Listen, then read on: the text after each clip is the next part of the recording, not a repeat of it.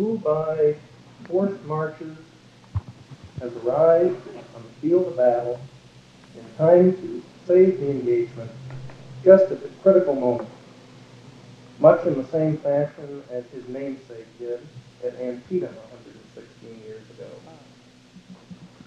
You all know of him. You probably all remember him for his inability to stop the rain in Fredericksburg this past May as our sewer chairman. With very little ado, as I've been requested, I'm very happy to present to you our senior vice president, who tonight will talk to us on the 67th Ohio Merlin Sumner. Oh,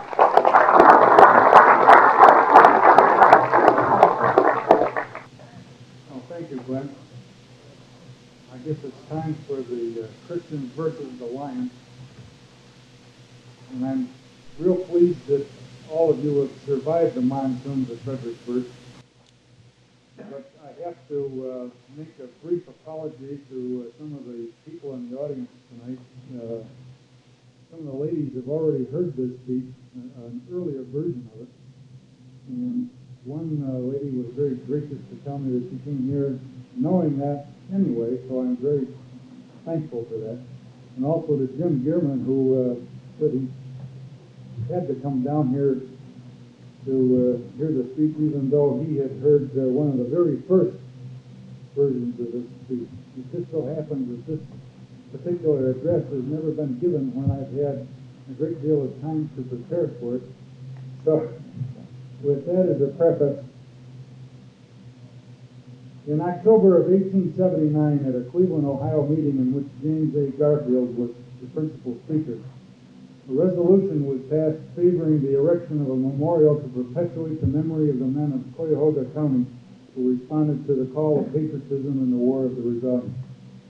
The design of the monument, its financing, and location were not settled until seven years later, following a protracted court suit partly because the site chosen required the removal of a statue of Commodore Oliver H. Perry. But the park had been selected as public land dating back to 1796 as deeded by the state of Connecticut. It was decided to have a grouping of four bronze statuary clustered about a 12-foot columnar shaft of black Quincy granite, which weighed about 14 tons. And the four statuary groupings would represent the infantry, the artillery, the cavalry, and the navy.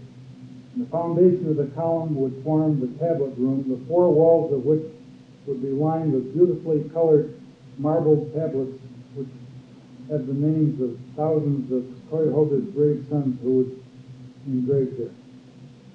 The bronze statuary about the columnar shaft, about one-third larger than life size, was primarily the work of a Levi Schofield. And the infantry group represented the, the defense of the flag of the 103rd Ohio at Resaca. The gables of the foundation are paneled with the seals of the state of Ohio, the Grand Army of the Republic, and the Loyal Legion. And inside are additional panels depicting the beginning of the war in Ohio, the Sanitary Commission, the emancipation of the slaves, and the end of the war or the peacemakers at City Point. This last panel shows the scene as Lincoln left his steamer, the River Queen, and went ashore to visit Grant's headquarters. And not long after these conferences with Lincoln came the Battle of Five Forks and the surrender of Lee's army at Appomattox. In 1894, on July 4th, the Soldiers and Sailors Monument was dedicated in a park area called Central Park, a public square along Superior and Ontario Streets, with an address from William McKinley, a reading of the Declaration of the Independence, and several choral arrangements by school children. And that evening, yachts on nearby Lake Erie were lit up brightly, and march music floated through the air from several concert bands. Engraved on the shaft above the Sanitary Commission panel is a striking quotation taken from an address of Henry Ward Beecher, which concludes, Till the mountains are worn out and the rivers forget to flow, till the clouds are weary of replenishing springs, and the springs forget to gush, and the rills to sing, shall their names be kept fresh with reverent honors which are inscribed upon the book of national remembrance. The subject of my speech this evening is about images. And it centers about um, members of the 67th Ohio Infantry Regiment whose names are inscribed upon the tablet, in the tablet. Now, this regiment is not nearly as well known as, say, the Iron Brigade or the 20th Maine, and it didn't have an unusual uniform like the one worn by the Zouaves, and its personnel didn't contain any predominant nationality, such as the 39th Missouri with its heavy German background. So this is a study of a typical Ohio volunteer infantry regiment. What's more, the 67th activities, with the possible exception of Kernstown, didn't involve a major battle. And many of the references in this narrative will be to fix a locality for you. For example, the regiment reached Malvern Hill on July 3rd, but the primary engagement at this site occurred on July 1st, 1862. And further, for those of you who have a researcher, researcher's inclination, you will readily comprehend the difficulties encountered in tracing the activities of the 67th OVI when knowing that there isn't any regimental history listed in Dornbusch and only a brief scattering of references and difficult to obtain books.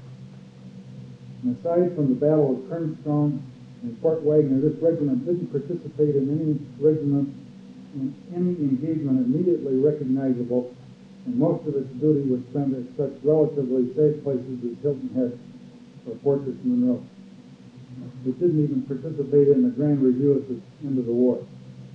But it did fight as part of General Butler's bottled up operation at Bermuda Hundred, particularly at Ware Bottom Church, Virginia, which very few Civil War books even bother to mention, and I have only seen one printed map that made reference to it. Very few people in this room, with the possible exception of the audience uh, members who have heard the speech before, would have heard of its commanding officer. Uh, it has an amusing ring to it. Colonel Otto Furstenwein. Now, that name is not quite as uh, fantastic as Schimmelpfennig, and I'm glad to see we have some Schimmelpfennig fans in the audience tonight. But it's curious, nevertheless, that a gentleman with the name of Burstenbinder should be such a misfit in the Army. The 67th was organized in Ohio at large between October of 1861 and the following January, after which it was inducted into the federal service by Captain Dodd of the 15th USA Infantry at Camp Chase, located near Columbus, Ohio. Following a review by Governor William Dennison, the 67th departed for West Virginia because William Rosecrans, in the scary aftermath of Ball's Bluff, called for more troops immediately. And they traveled by way of the Baltimore and Ohio Railroad in a week-long rainstorm over tracks so covered with water that nighttime locomotion was out of the question. Each night they bivouacked on slopes well away from the tracks. The 1912 annual reunion of the regiment notes that these patriotic volunteers did not wait for the paymaster to pay them, but entrained on the B&O Railroad immediately upon cars with rough boards across seats to the Ohio River at Bellaire to Benwood, West Virginia. But then curiously, the reunion paper goes on to list each time that they were paid and the name of the officers who made the disbursement. They were assigned to Brigadier General of Volunteer Frederick West Lander's division and sent to Paw Paw Tunnel on the Upper Potomac. As it was late January and they had no tent or cooking utensils, and the only protection from the bitter wind and rain and snow came from temporary huts constructed of forged fence rails which were covered with hemlock boughs or from huge camp bonfires, they were miserable. They marched to the Cacapon River over which they forded reached Bloomery Gap in mid-February, where General Lander, in leading a charge against a rebels' nest, was seriously wounded, and he died from his wounds the following March 2nd. Brigadier General James Shields, one of the many politically inspired generals who had been a senator, replaced Lander. And about this time, Lieutenant Colonel Alvin Voris replaced Colonel Burstenbinder. The record on Binder is very pleasant. At the time of his replacement, he had been under arrest. And I have to be honest with you that I have been totally unable to find out why. His service record is absent of specification and charge, merely stating sick at Winchester under arrest, present or absent not stated, March 1862 present, in arrest to June, present, July, absent without leave, dismissed July 27th by order of the President on Special Order Number 175. But if you research what Special Order Number 175 was, you will find that it was Lincoln's suspending of the writ of habeas corpus. My presumption is that there is an error in his service record, but it, he was just a fairly well popular fellow elected by his comrades. But with Burstenbinder's departure, leadership with a measurable quality arrived for the 67th. Voris would be, with them for practically throughout the war. From Stark County in Akron, he had served briefly in the Ohio State Legislature and in the 17th Illinois at Shiloh. Major E.C. Dawes, in an address to the Ohio Commandery of the Loyal Legion of the United States in 1896, said this about Voris in a speech entitled My First Day Under Fire at Shiloh. There was a soldier, A.C. Voris, in the 17th Illinois, whose relatives at home I knew, and whose acquaintance I had made a few days before the battle. I saw him as his regiment came up and asked him, as he was a veteran, veteran of Fredericktown and Fort Donelson, to come with us. He replied, Ask the captain. And the captain said, Voris is a good man, he may go, but said to him, Watch the regiment and don't get lost. Voris came with me. He was a brave, cool man. First he found some Enfield rifle cartridges for Company A and filled their nearly empty boxes. Next he went along the line telling the men he had seen the elephant before and had learned that the way to meet him was to keep cool, shoot slow, and aim low. He said, why, it's just like shooting squirrels, only these squirrels have guns, that's all. Pretty soon he called out goodbye, and as he hurried to his company, I saw his regiment moving to the left flank. Wiley Sword includes this incident in his book on Battle of Bloody April. Under Voris, the regiment met Stonewall Jackson at Kernstown, Virginia. Jackson's mission was to prevent federal reinforcements from leaving the valley to reinforce McDowell, who was preparing to march overland from Fredericksburg to join McClellan on the peninsula.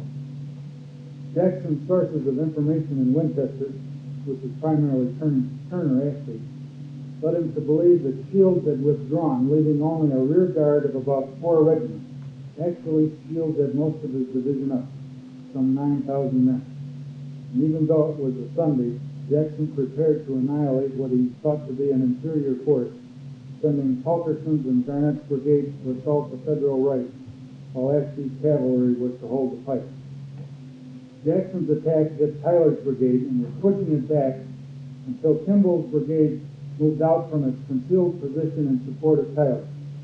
The 67th Ohio was part of this action. The Confederates, low on ammunition and outnumbered, were routed, one of the few times that this would happen to Jackson.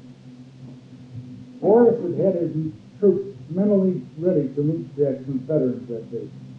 A few days before, he had received an order from General Banks headquarters threatening to punish anyone making unauthorized forages about the countryside. And Voris called the men together and told them that if he ever caught them stealing from the enemy, he would raise the devil with every mother's son of them when they got back to Ohio. And this caused one lad in the rear to sing out with what Voris had intended all along. He waits until then, I guess we can flank him.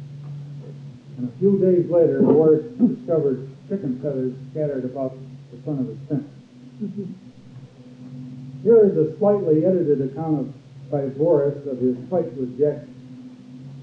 Lively artillery firing with distinct sputtering of musketry aroused the boys to the realization that their day of glory had come. I rode forward to headquarters to get my instructions, which were delivered to me in about this way. Our picket line has been driven in and the general wants you to restore it. I inquired where and in what manner the line was to be replaced. Oh, you go out there and you will find out. I went out and I did find out. In one hour, we were under a brisk artillery fire from the enemy. And to relieve ourselves from these ugly missiles, the 67th Ohio struck the enemy obliquely in front of a stone wall, behind which the enemy were crouched. I withdrew the 67th from the front line of the wall and placed my men so they could direct their fire down the wall and strike them in the flank and rear. The enemy began to stampede down the wall, which, which extended for a long distance down the hill. And the shouts of my boys could be heard after the din of battle as they charged pell-mell after the broken fragments of the enemy's line. One of the participants in this flanking movement was the captain of Company A, Henry Commager. Perhaps uh, most of you are familiar with Henry Commager's more famous grandson, Henry Steele Commager, who was the author of the two-volume work, The Blue and the Gray. He's a professor of history at Amherst College in Massachusetts, and I'm very proud to say that he's autographed my copy of that work. Another participant in this engagement at Kernstown with a different kind of a story, though just as noble, is that of Xenophon Wheeler. He was a sergeant from Company G. Before the war, Wheeler had been a student at Oberlin College and then at Yale, and he was on guard duty over some Army stores when he heard the firing commence. He stole away and reported to Colonel Voris with his rifle, and went into the battle representing his Company G by proxy, so to speak. At some point during the engagement, he broke his leg and was returned to home while it mended. As qualified men for command became more scarce, he secured a captaincy in the 129th Ohio, and this was the highest rank that he ever achieved. But after the war, Wheeler mysteriously rose in rank just about commensurate to the number of years that passed until his death came about in Chattanooga in 1914. His obituary reads, General Wheeler passes away. Well-known Chattanoogan dies at age 79 following stroke of paralysis. General Xenophon Wheeler, one of the best-known attorneys and capitalists of this city, died this afternoon following a stroke.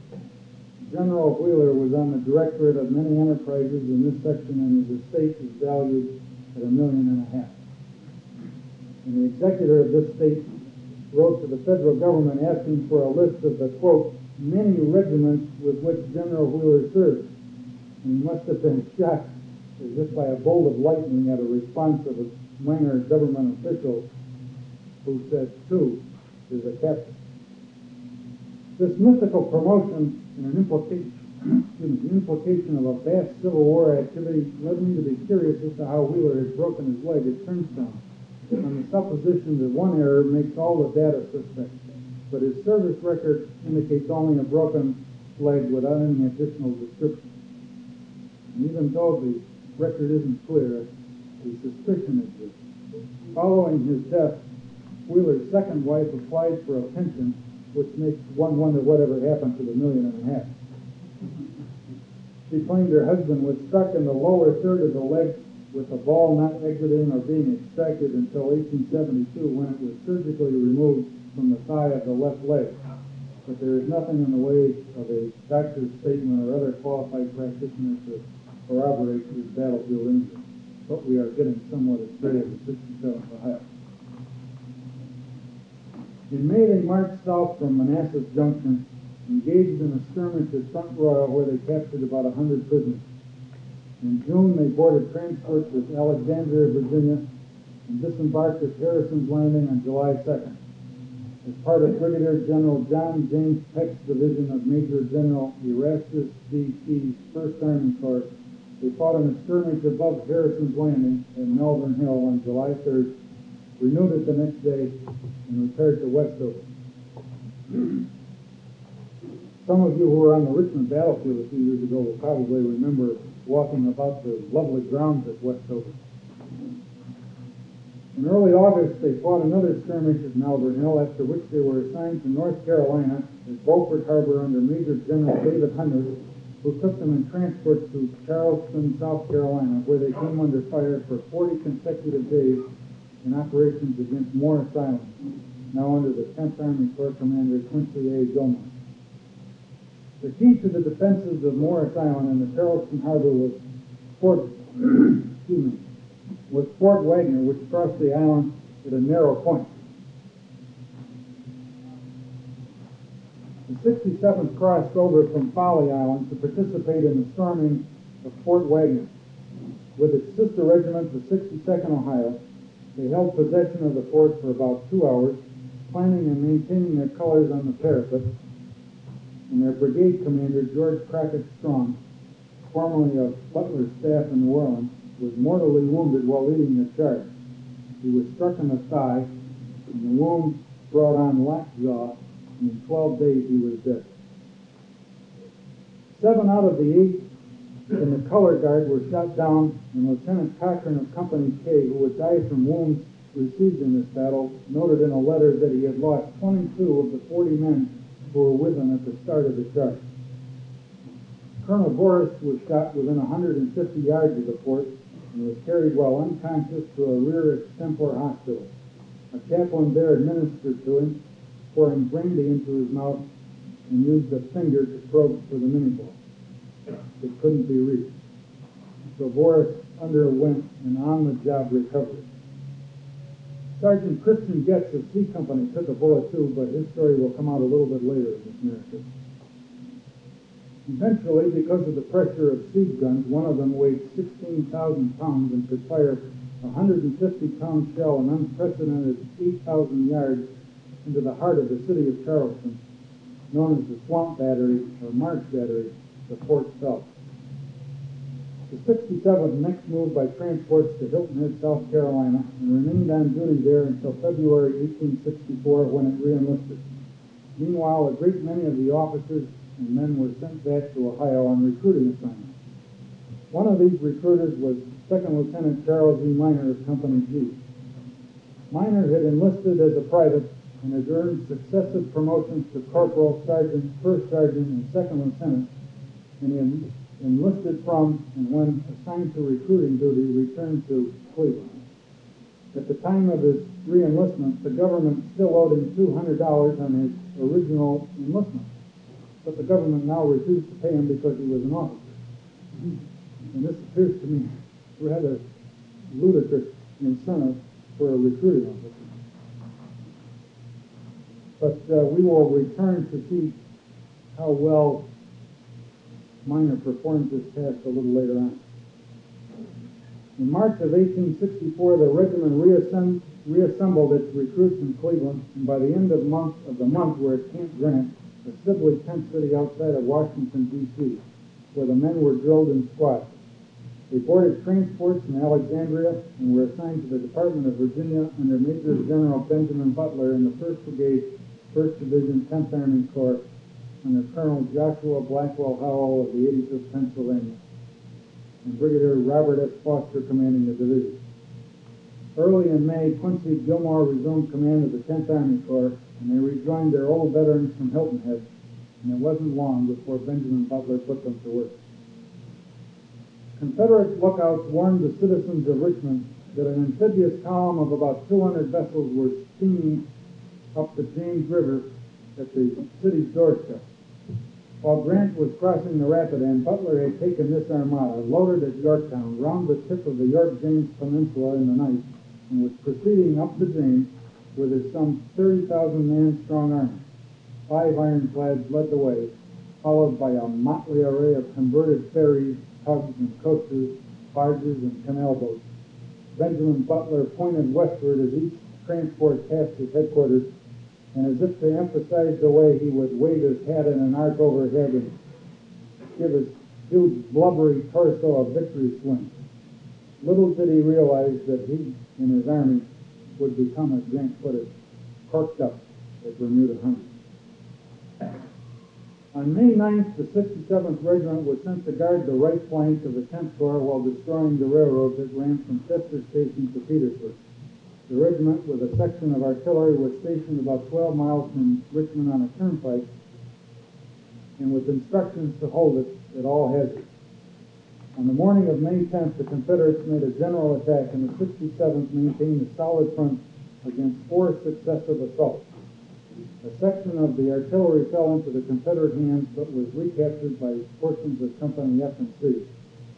And May tenth was both a glorious and a sorrowful day for the sixty-seventh. For while they stood on picket duty as the Sixth Connecticut tore up the railroad, seventy-six officers and men were killed or wounded. General Alfred Terry complimented Colonel Voris for their gallantry by saying, "If I had ten thousand such men, I could march straight into Richmond." And for successfully holding the point, Voris was recommended for promotion to the brevet brigadier general of volunteers. Under a flag of truce, the dead were buried and the wounded carried from the field. And at daybreak on May 12th, the regiment set off towards Drewry's Bluff. Smith's Corps on the right, Gillmore's on the left, with Ames' division posted at Walthall Junction, and Kautz's cavalry raiding the Richmond and Danville Railroad line from Chester Station. Meanwhile, Hagood arrived to reinforce the Confederates at Port Walthall and to oppose Butler. He had with him about 2,600 men, D.H. Hill was also coming up, while Archibald Gracie's brigade reinforced Fort Darling with Drewry's Bluff. The James River wasn't deep enough for Butler to be supported by federal monitors, and the Confederates had obstructed the river with sunken boats so that navigation up the river, in addition to being hazardous, would be slow and bring on the heavy fire from the huge embracer guns at Chaffin's and Drewry's Bluff. By skillful maneuvering of Bushrod Johnson's, Clingman's, and Horse's brigades, Beauregard cut off Butler's forces, and after some furious fighting, Butler withdrew in the rain as Dearing's cavalry struck his rear towards Bermuda Hundred. The army of the James by May 17th was bottled up, Swift Creek at its back, the curling James River holding in one side, the Appomattox the other, and with Beauregard across the front as the course. On May 20th, the 67th dug in at a place called Ware Bottom Church. The church was used as a small supply depot, and it was not very far from where the regiment had been previously at the fight on May 10th. There is little to, today to distinguish this area, just an old abandoned well and a gravestone marking the burial place a William who traded and died there in 1775. I have uh, some pictures uh, here that I can pass around of the spring and uh, the roadside and the uh, marker. Uh, if you could circulate that about, I'd appreciate it. This well, known as Ware Bottom Spring, was the scene of many poker games between both Confederates and Federals, and it was an unwritten law the area was neutral territory. Conversely, the rooftop of the church, which was used as a supply depot, was a vantage point that provided ideal surveillance over the field. But nevertheless, Ware Bottom Church is so indistinguished a place that I doubt seriously if anyone here has heard of it before. It was here that General Terry ordered Colonel Joshua Howell to take with him the 39th Illinois, the 67th Ohio, the 85th Pennsylvania, and the 6th Connecticut Infantry Volunteers to retake the ground and positions lost that morning, specifically to retake the rifle pits, to reestablish the line, and to hold it. Howell, age 58, a lawyer from Woodbury, New Jersey, and expelled by the Quakers for taking up arms, and way over age for line duty, put the troops into line of battle and sent them forward, the 6th Connecticut taking the lead. Confederate fire was rapid and heavy, but the volunteers in the double quick overran the first line of rifle pits, couldn't hold them, and fell back to reform, and then surged forward again. This time they took them and held them. Ezra Warner, in his work Generals in Blue, highly commends Howell's efforts for this. Sergeant Christian Getz of Company C, who we mentioned earlier had been wounded at Fort Wagner, wrote home that, and I quote, We went into them with a yell and drove them a good piece, and after a few hours of hard fighting, we succeeded in getting back our rifle pits. After we had them, the Reds charged on them twice, but we repulsed them every time after the firing had pretty much all ceased and we were looking for another attack, a man came riding out of the woods. We saw him when he was pretty far off yet, And as he was coming nearer, we saw that he was none of our men. John Fulmer brought up and was going to shoot, and the captain, Captain John Chapman, who had enlisted as a private from Millersburg, Ohio, and had rose to the ranks of Company C before assuming his command of Company C. And the captain did not leave him shoot. He came up to us within about four yards, and there he stopped and said, Come on, men. And then some of the boys hollered at him to surrender, and then he looked up and seen he was not amongst his own folk, and gave his horse the spurs and was going to go gallop off, but there was about 20 musket balls followed him and he came down, horse and all. Our captain and Corporal Rowe ran out and got him in our line. I went out and got the saddle off his horse, and the general's hat was lying there yet, and I got it, and I am now wearing Major General Walker's hat. I wish you could see it. Confederate General William Stephen Walker, born in Pittsburgh, Pennsylvania, on April 13th of 1822, had been raised by his uncle Robert, who was a senator of Mississippi and President Polk's Secretary of the Treasury. Walker had served as a lieutenant in the Mexican War, winning, winning a brevet captaincy at Chapultepec, and after the Mexican War, he remained in the service but resigned in May of 1861 to cast his lot for the South. He had been in charge of a number of districts in the state of South Carolina in 1862 and 1863 and was appointed Brigadier General to assist Beauregard in the defenses of Petersburg. At Ware Bottom Church, he was very obviously confused as to where he was, and in refusing to surrender, he was shot in the ankle. Later, the right foot was amputated. After the war, Walker resided in Atlanta and was buried there in the Oakland Cemetery. Captain Chapman was a casualty in the cap- capture of Walker, too. He severely strained his hernia and was forced to resign because of it. He wore a crutch for the rest of his life and died in Arkansas, Arkansas City, Kansas on May 18, 1914, or only two days short the 50th anniversary of the capture of General Walker. Colonel Howell, in his official report of the action at Ware Bottom Church, listed the casualties at 300 killed and wounded, none missing, and estimated the Confederate losses at 800. Other studies list totals approximately the same. And Colonel Voris wound up with General Walker's sword as a souvenir. About a month later, some privates from Parker's Virginia battery who were so annoyed at the commanding position that Ware Bottom Church held over the area that they stole out one night and burned the church to the ground.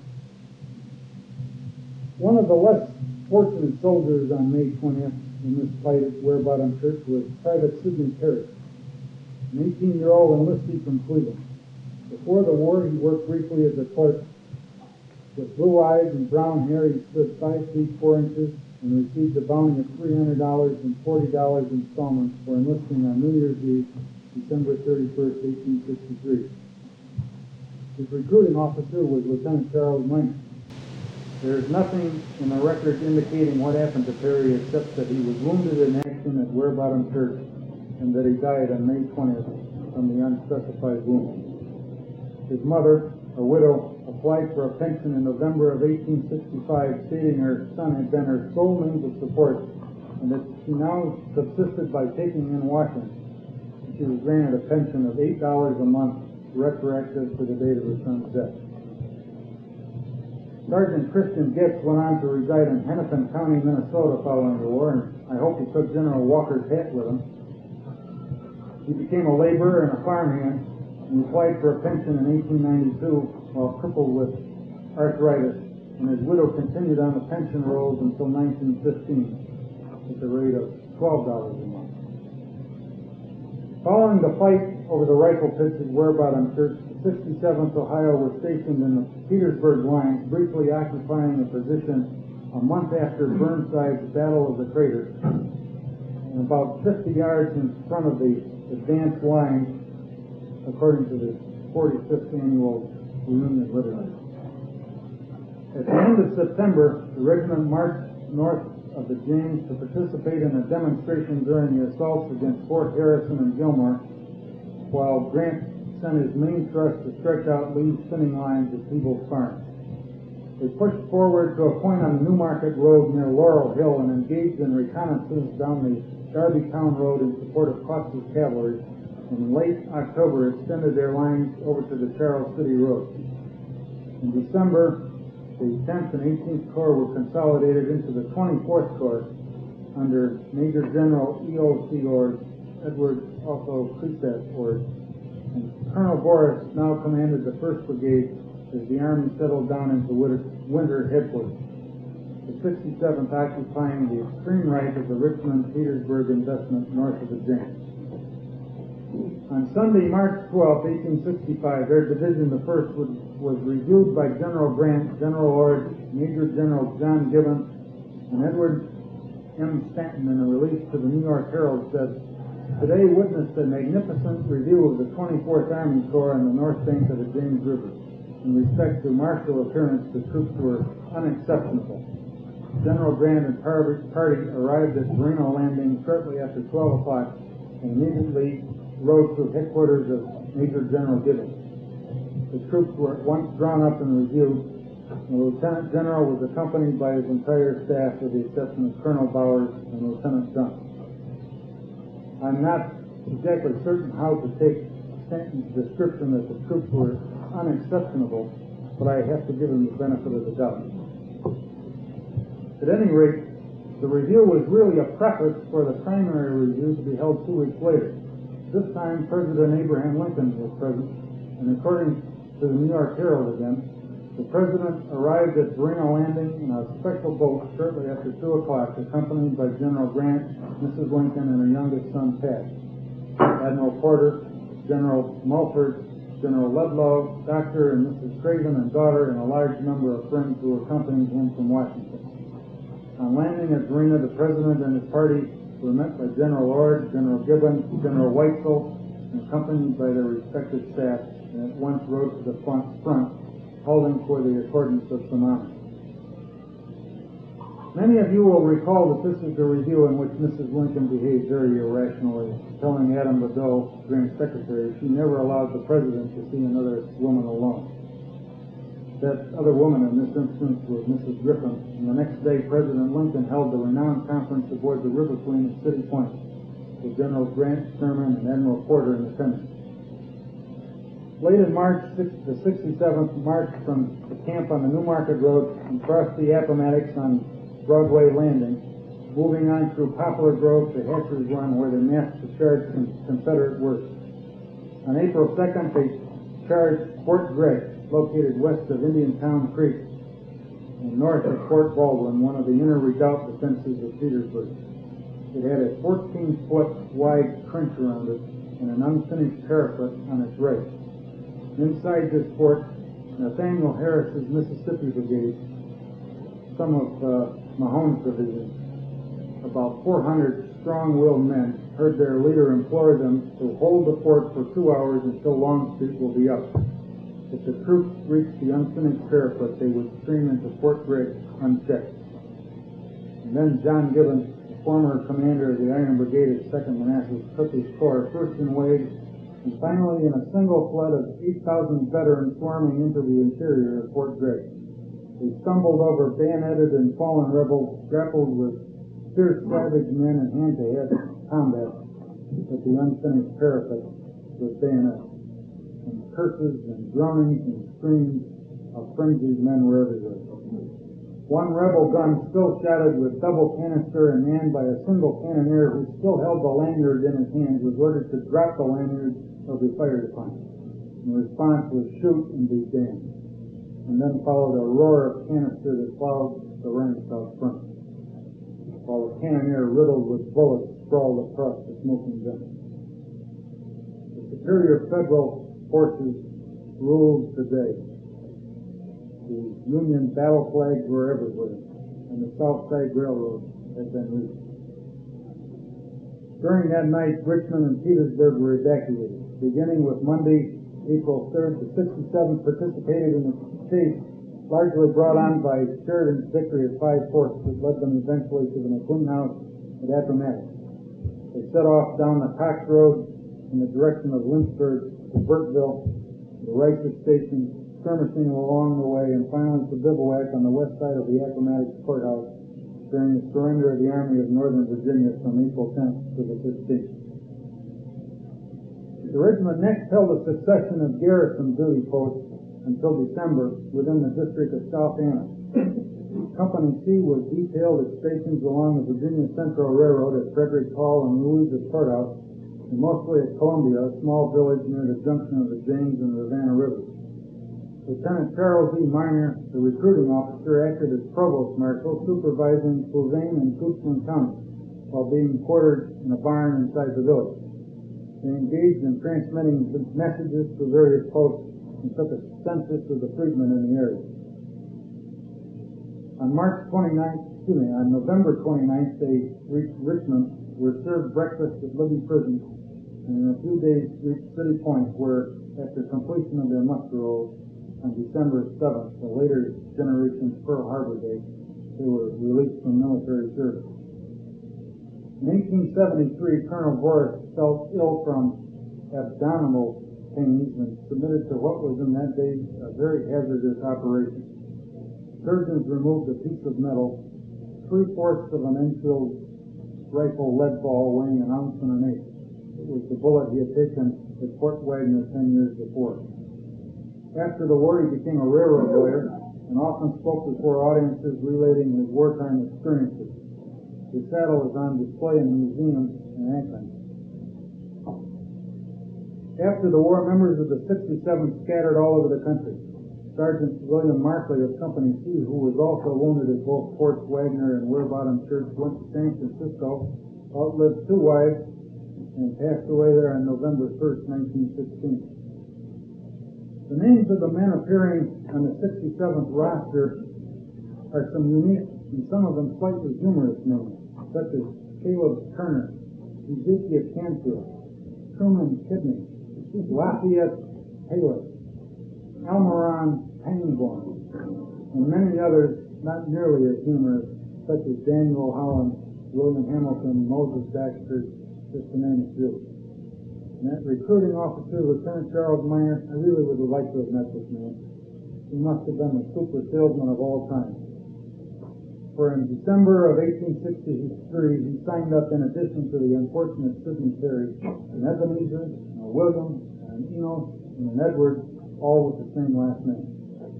Ebenezer and William were cousins, Enos and Edward were father and son, and all of them sprang from a common heritage, one branch of the family contributing the commanding general Edwin, who fought at Antietam and Fredericksburg, and another branch, Senator Sparrow.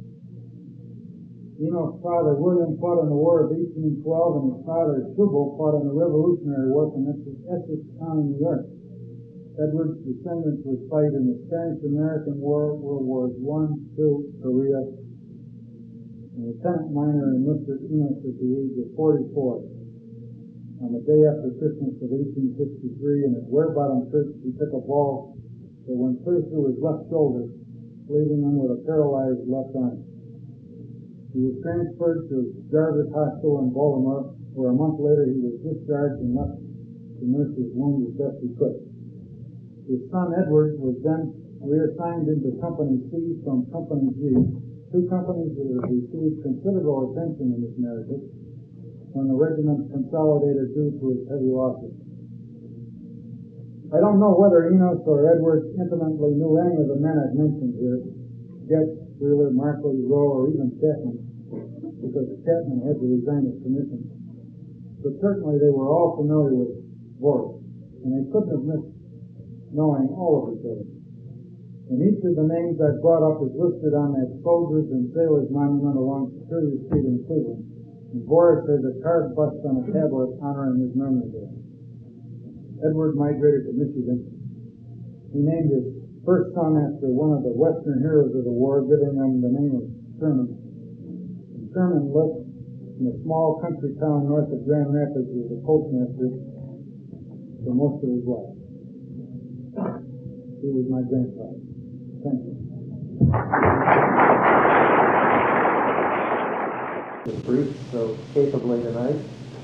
And uh, as a remembrance of this your uh, baptism of fire, we have this plaque to present to you. Uh, at first, I thought we were going to be uh, a little bit late with this. Uh, might be a little too bit too late, uh, not enough and too late. We did finally manage to get it, and appropriately enough for you, I'm happy to present this because it has a picture of Madison Delaney.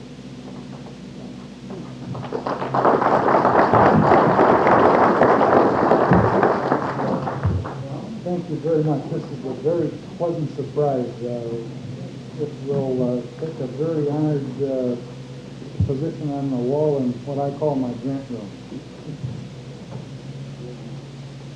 Do we have any questions for Ron? Questions or comments? How was this on the spot? I, I, it's sort of interesting, in a personal thing. Uh, I noticed you mentioned in passing the 8th Phalanx, the 39th Illinois, another hard-fighting regiment with tremendous losses in tremendous places. Why do you suppose that some of these tremendously bloody engagements and pivotal engagements in some of the sieges, the South Carolina campaign, the Alabama campaign, are so looked over even in some of the greater work, you get maybe a page and a half on these campaigns, whereas you get 40 pages on first, second, third, fourth, fifth, 19th Winchester, etc. I obviously agree with you, otherwise I wouldn't have pursued the study of the 67th Ohio. Uh, When I initially became interested in Civil War studies, I only was familiar that I had ancestors who had served in it, and naturally, I assumed it had to been with the Victor Grant. And then many years later, I found out that they weren't even near each other, except on one occasion.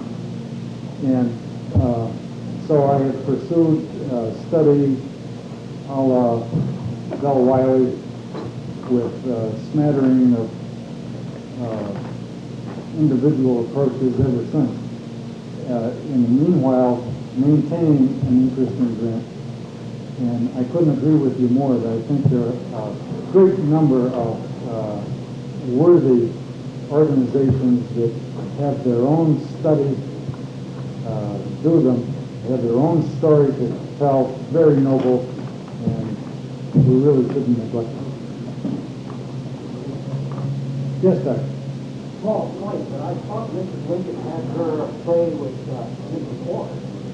Uh, It's true that she did have with Mrs. Ord, and I, in fact, if you look at my notes, you will see that I have Mrs. Ord, and then it's scratched out Mrs. Griffin.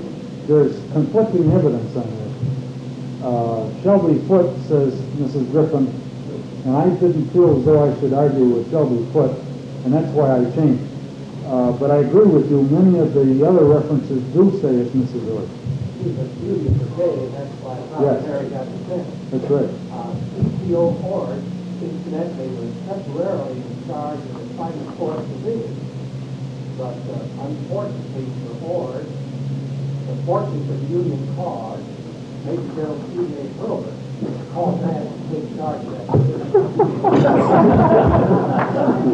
I was wondering how you would work him into this. Uh, I might also uh, add, in- now that you've heard the speech, that a few meetings ago at this very table up here, there were a number of past presidents at the table, and as each was introduced, one gentleman in our audience who will remain anonymous proceeded to say boo to Davis, Lipinski, uh, Terry Carr. And when he got to myself, he said, well, we haven't learned to hate him yet.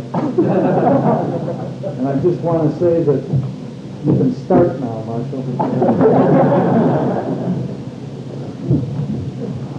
Well, and uh, we always hear the term OVI, but you never hear of the PVI or the II, uh, Illinois Volunteer. What do you suppose that is? It's, Ohio Volunteer Infantry is well known.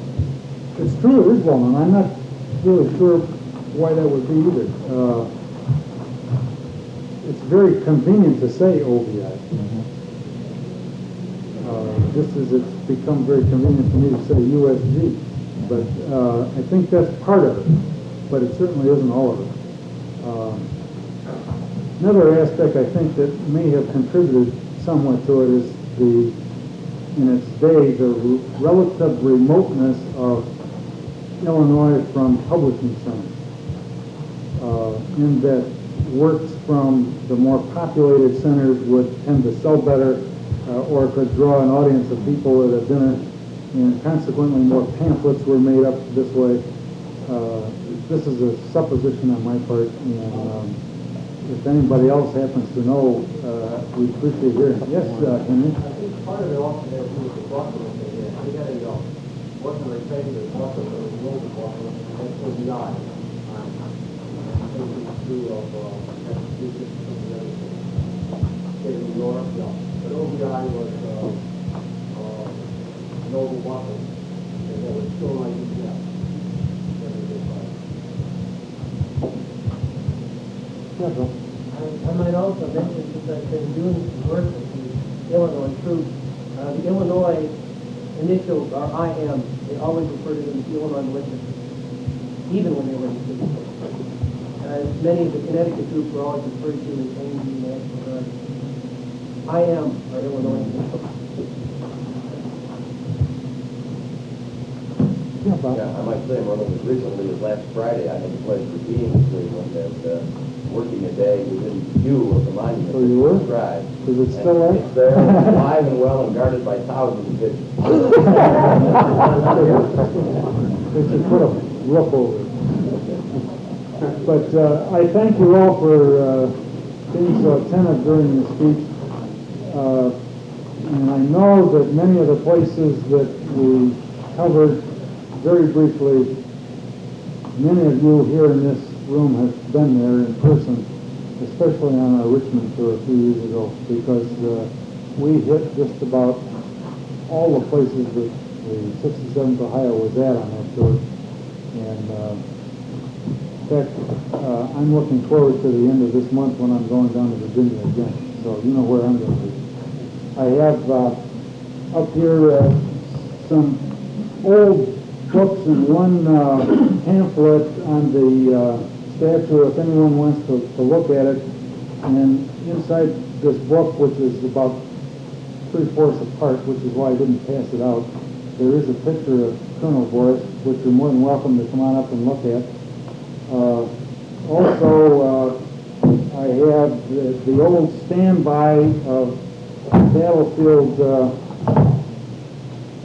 hikers, one of the maps which will pinpoint uh, Ware Bottom Church for you. Uh, this particular map is most unique in that it is the handiwork of our tour guide from the Fredericksburg uh, tour, Bob Krick, for which I'm very grateful for this map. There's, uh,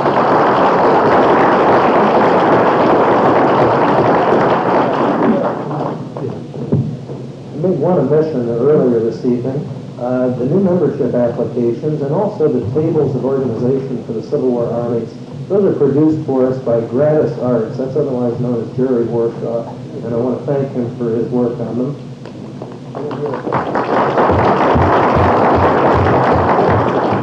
And just two quick things before we adjourn. Again, I want to remind you that uh, Bill Frassanito will be at the Abraham Lincoln Bookshop on Wednesday, the 20th of this month, from 4 o'clock on, and he'll be there to sign copies of his new book, Antietam, The Photographic Legacy of America's Bloodiest Days. Uh, our October meeting will be on the 13th, and we will hear Dr. Harold Hyman, pardon me, speaking on Has the Lincoln Murder Conspiracy Theme Been Exhausted? Uh, in large part, Dr. Hyman will be taking some well-earned shots at uh, the Schick Sunn Productions on the uh, Lincoln Conspiracy uh, movie that was on not too long ago. So, thank you all for coming.